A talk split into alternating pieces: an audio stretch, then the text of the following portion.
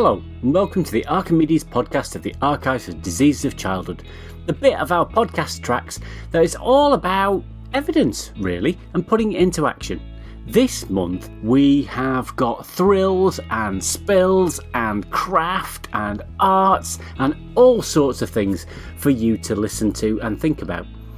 We'll start, as usual, with a little snippet about how we do evidence-based medicine, but then we'll be moving on to two really quite interesting variations on the same sort of theme. Some of the most challenging things we face in the framework of evidence-based practice are where we move to the arts and crafts side of our role. How can we ask questions of the best way to deliver the news of an unsurvivable relapse of sarcoma?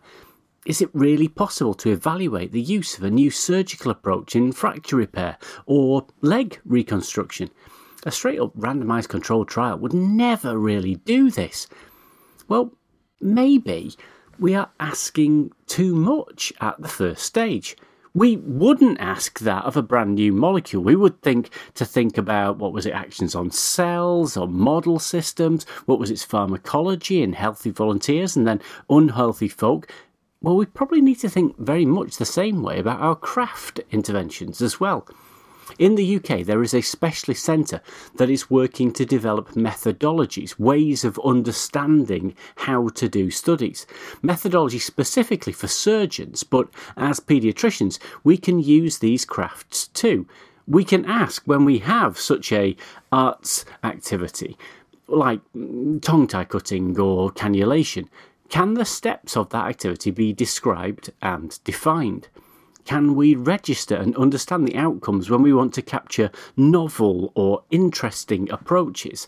Can we capture those outcomes that are really important to patients, but also about how the process was gone through and variations within that?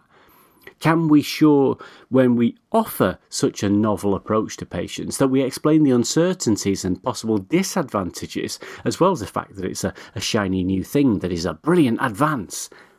When we can do that, then what we've got is the equivalent of early phase work under our belts that we would think of in pharmacology or in medicines development. And then, from beyond that, we can possibly start to ask for trials, comparing this new thing to the way that we do the old things, in the same way that we do with drugs. And in that way, we can use evidence-based practice to improve what we do, not just with the prescription pad, but beyond, and in the way we communicate and the way we act upon patients.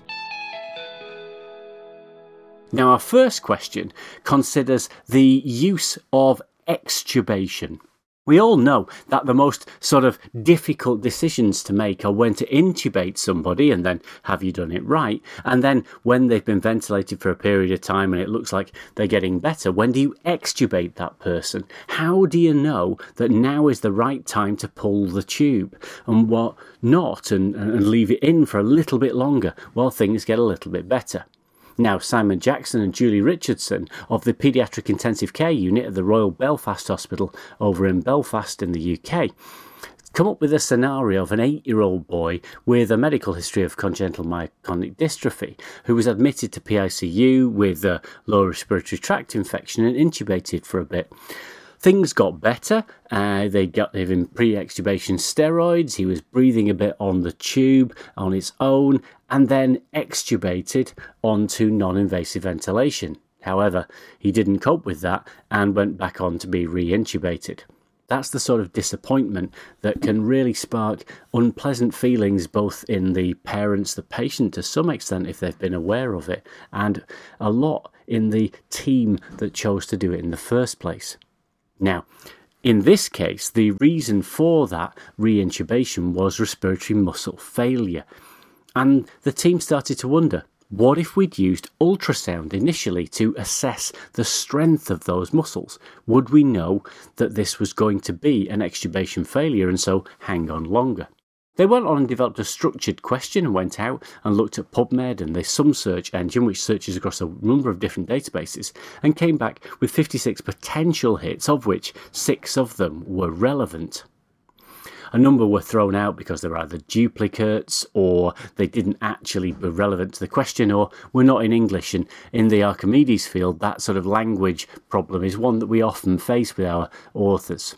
The studies that they looked at were not enormous, the largest of which was 106 paediatric patients, and the smallest was down at 25, with the majority of them being around that sort of 30 to 40 range. What they did was they looked at the diaphragmatic muscles using ultrasound and then assessed a variety of factors as to whether that was going to be predictive to some extent of extubation failure and the need for re-intubation afterwards. Now, these were all kids in intensive care units, in paediatric intensive care units, and they didn't have other issues on the whole.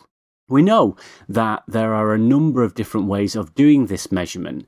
There are ways of looking at how much there is movement and how thick the diaphragm is. So there are different sorts of ways of making a diaphragmatic assessment on ultrasound. And in adults, they have done this in advance and come up with a moderate sensitivity and specificity, sensitivity about 90%, specificity of 6% for extubation success in adult patients.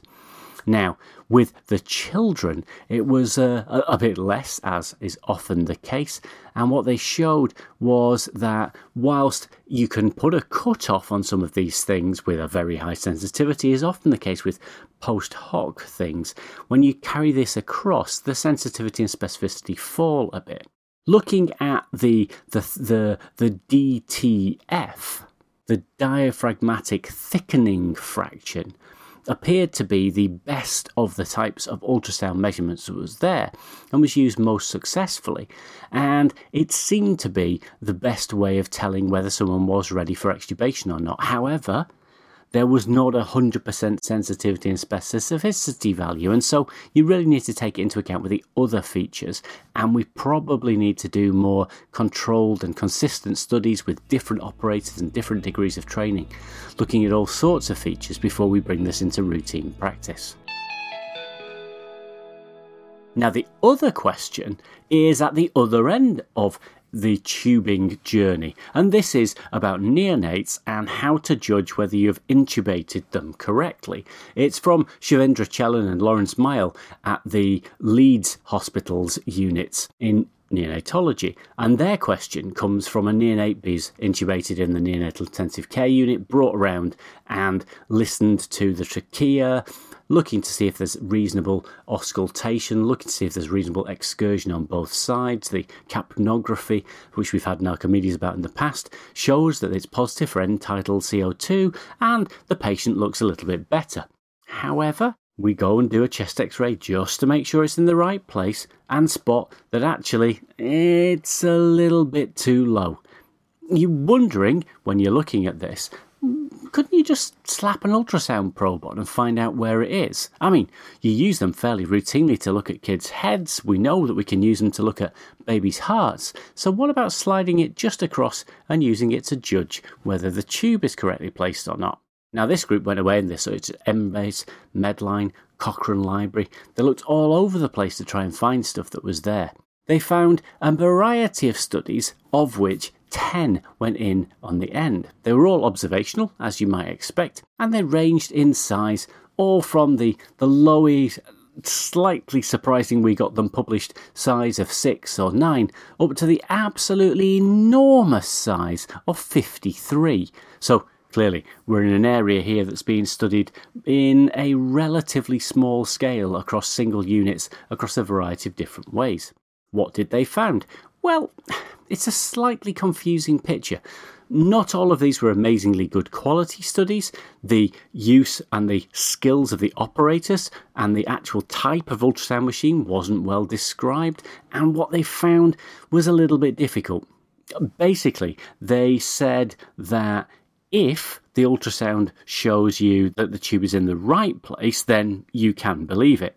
However, if it doesn't show you it's in the right place, you can't necessarily know exactly how it is malpositioned. And if you don't see the tube at all, you can't be sure where it is in the slightest. So it's a very good way of checking it's right. And if it looks right, it is right, and you don't need to do a chest x-ray. Or if you don't see it or it doesn't look right, then what you need to do is get a chest x-ray to really determine in what way it is wrong. And sometimes it won't be. It'll just be that the way you were doing the ultrasound didn't catch it. Now, both of these rely on ultrasound operators being appropriately trained, knowing that we're measuring the same things and getting that reproducibility both in technology and in operator in order to get them in place. We need to think a lot about implementing this evidence, and to some extent we need multi-centre studies in order to demonstrate that we can use these technologies across the field rather than just in one place and hoping that everywhere else is as good as us. These Archimedeses hopefully have made you think. They might have made you think of clinical questions in your own practice, and if so, then you crack on. Follow the instructions to authors on our website, and you too could be having something that is the subject of discussion that maybe you can share the podcast with your granny. Because after all, sharing the podcast is sharing the love. Until next month, when hopefully there'll be fewer storms, have a lovely time and keep on listening.